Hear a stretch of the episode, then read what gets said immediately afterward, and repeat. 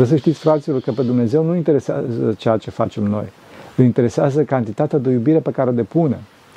Dumnezeu a creat tot universul ăsta, nu interesează munca noastră și așa mai departe. Interesează cât de multă iubire punem în munca pe care o facem.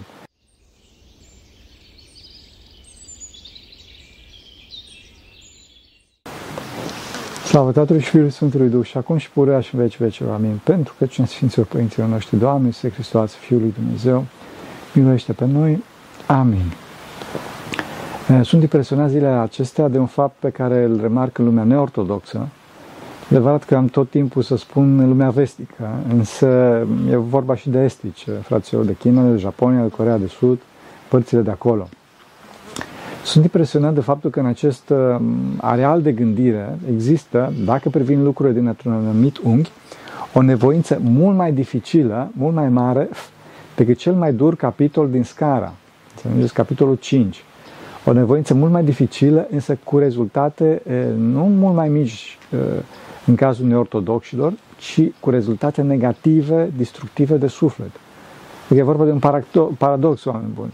Deci, lumea neortodoxă, lumea din afara ortodoxiei se chinuie mai mult și are rezultate nu zero, ci rezultate negative.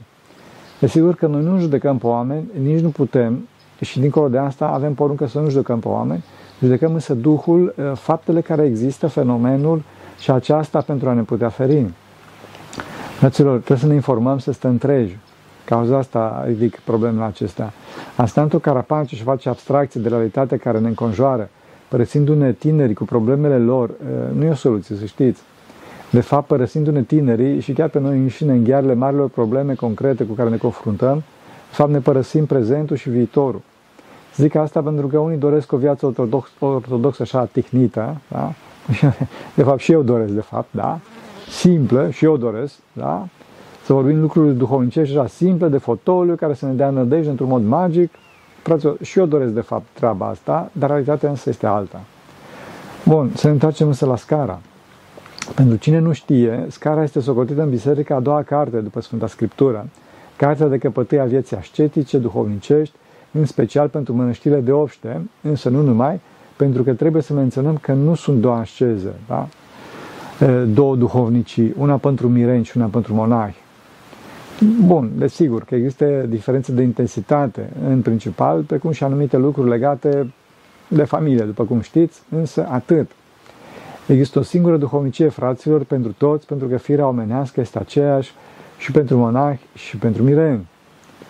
Și Domnul nostru Iisus Hristos o singură învățătură a dat.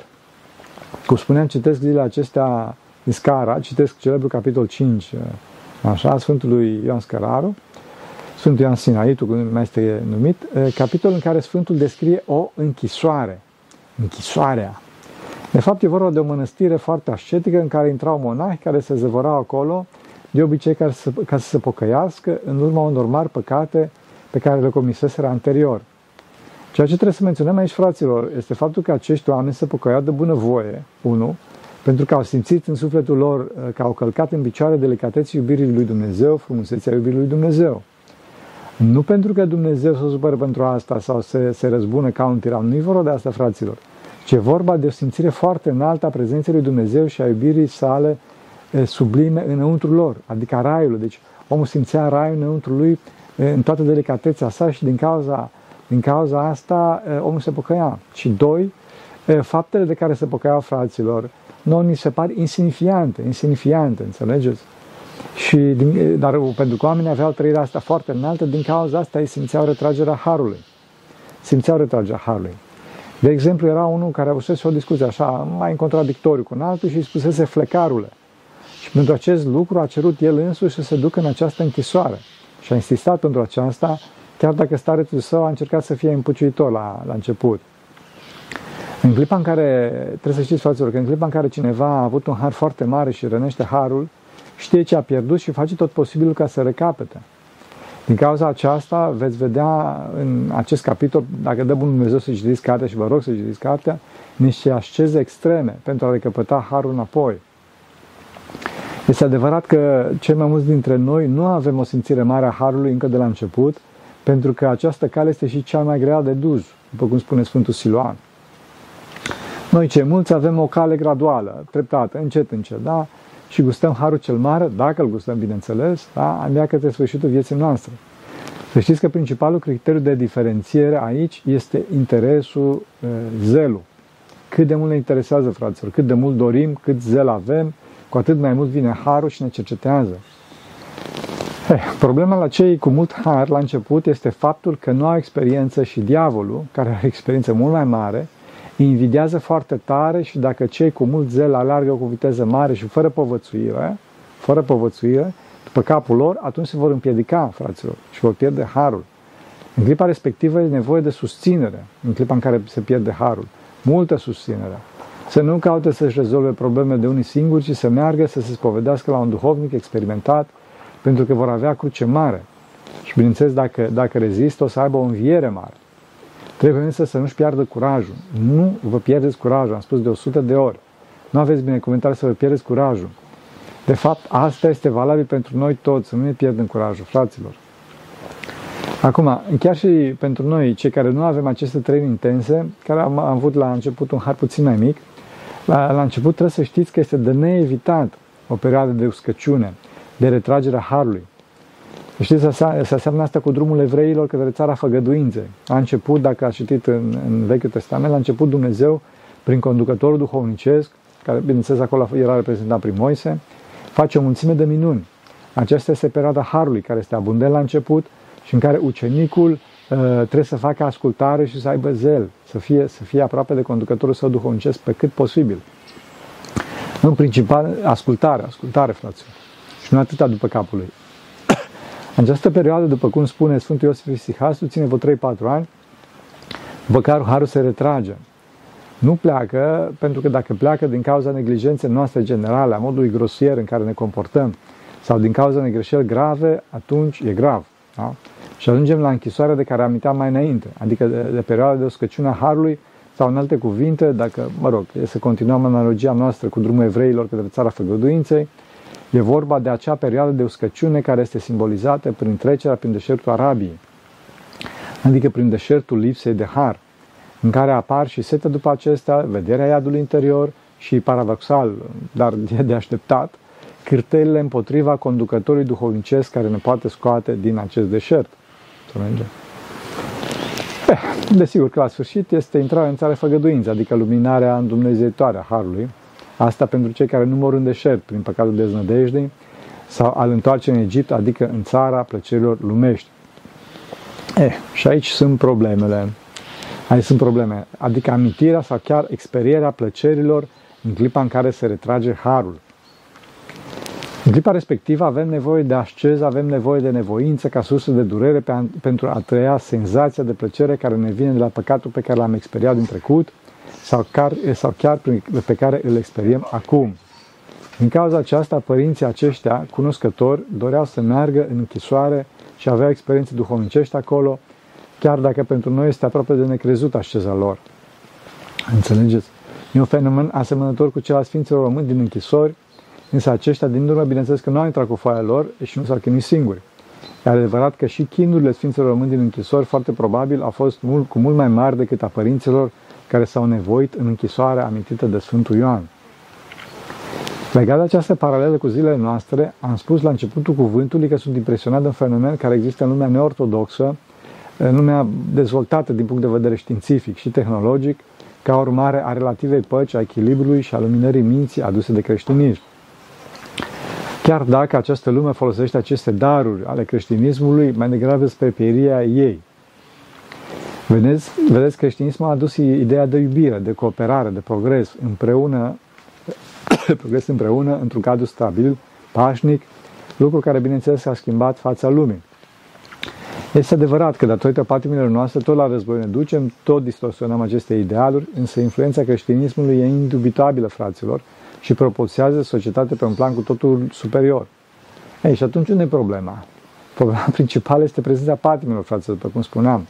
Lupta acestora de a distorsiona pe om, de a ne distorsiona din calea spirituală pe care ne aflăm. Dacă cei din închisoarea Sfântului Ioan erau plini de nădejde, sub unda unei ușoare deznădejde provenite din vederea păcatului lor, din vederea iadului interior, Civilizația noastră în care trăim este plină de deznădejde, fraților, de depresie. Suntem depresivi ca civilizație. Diferența aceasta provine din deschiderea față de Dumnezeu. Deci oamenii aceia care erau în închisoare erau deschiși față de Dumnezeu. Și, în al doilea rând, cine este Dumnezeul căruia îi se închină fiecare? Asta pentru că Dumnezeu, civilizația actuală, este în genere bani, fraților, materia, faima, plăcerile tupești. Toate sunt moarte, toate sunt reci, toate sunt incapabile de iubire și de a împlini personalitatea umană. Oamenii de astăzi se află într-o mare închisoare, fraților. Suntem prizonieri, suntem sclavi de bunăvoie, fără ca măcar să o știm. Doar așa unii dintre noi bănuim, da? Prizonieri și suntem prizonieri a cele mai curente tiranii, care este tirania patimilor noastre, fraților. Indusă, bineînțeles, de către cei care ne conduc și care și ei, la rândul lor, fraților, să știți că sunt rob patimilor. Nu invidiați, fraților, toți suntem rob patimilor și toți suntem în închisoare, în închisoarea patimilor noastre în care o răbăcăim. Înțelegeți? Și toți, fraților, noi toți suntem vinovați de asta. Nu alții, nu sunt ceilalți, toți suntem vinovați, înțelegeți? Pentru că facem mari eforturi, asceze, cum spuneam, poate chiar mai mari decât acelor din scara, și rezultatul este distrugerea sufletului și a sistemului nervos. Înțelegeți? În clipa în care ne deschidem față de Dumnezeu cel personal, iubitor și atotputernic, în clipa respectivă avem nădejde, fraților. Avem nădejdea iubirii, a mântuirii, a unei veșnicii fericite, a comuniunii interpersonale. Ne putem bucura de persoane, ne putem bucura de iubirea celorlalți, de ceilalți. Trebuie să știm că dacă încercăm să scurt-circuităm însă această relație și să avem contacte directe cu ceilalți fără Dumnezeu, rezultatul va fi tot singurătatea, tot depresia. Paradoxal, fraților, dar așa este. Bun, desigur că e absolut necesar, fraților, să comunicăm cu ceilalți pentru a nu instaura depresia mai repede. Însă ceea ce lipsește, de fapt, într-o relație, este Dumnezeu. De ce? Pentru că Dumnezeu, fraților, este izvorul existenței adevărate, a vieții adevărate, dincolo de existența biologică, faptică, pe care poate să o aibă până și o piatră, să zic așa, înțelegeți? Vedeți, Dumnezeu fiind izvorul existenței, El este în centrul creației, ca și în centrul unui cerc, iar existențele sunt pe circumferința acestui cerc și sunt legate de Dumnezeu ca prin niște raze existențiale. Cu cât se depărtează de Dumnezeu, cu atât mai mult se depărtează de existența plenară, cu atât mai puțin există. Cu cât se apropie de Dumnezeu pe razele acestui cerc, cu atât viază mai mult, cu atât există mai plenar. Însă imaginați-vă puțin, dacă două existențe se apropie de Dumnezeu pe razele lor existențiale, pe acest cerc, da, în care Dumnezeu este în centru, cu atât mai mult cele două existențe se apropie între ele, fraților. Se apropie între ele. Deci două existențe, două persoane ajung să se întâlnească cu adevărat numai în Dumnezeu. Să nu căutăm altă cale, fraților, că nu există.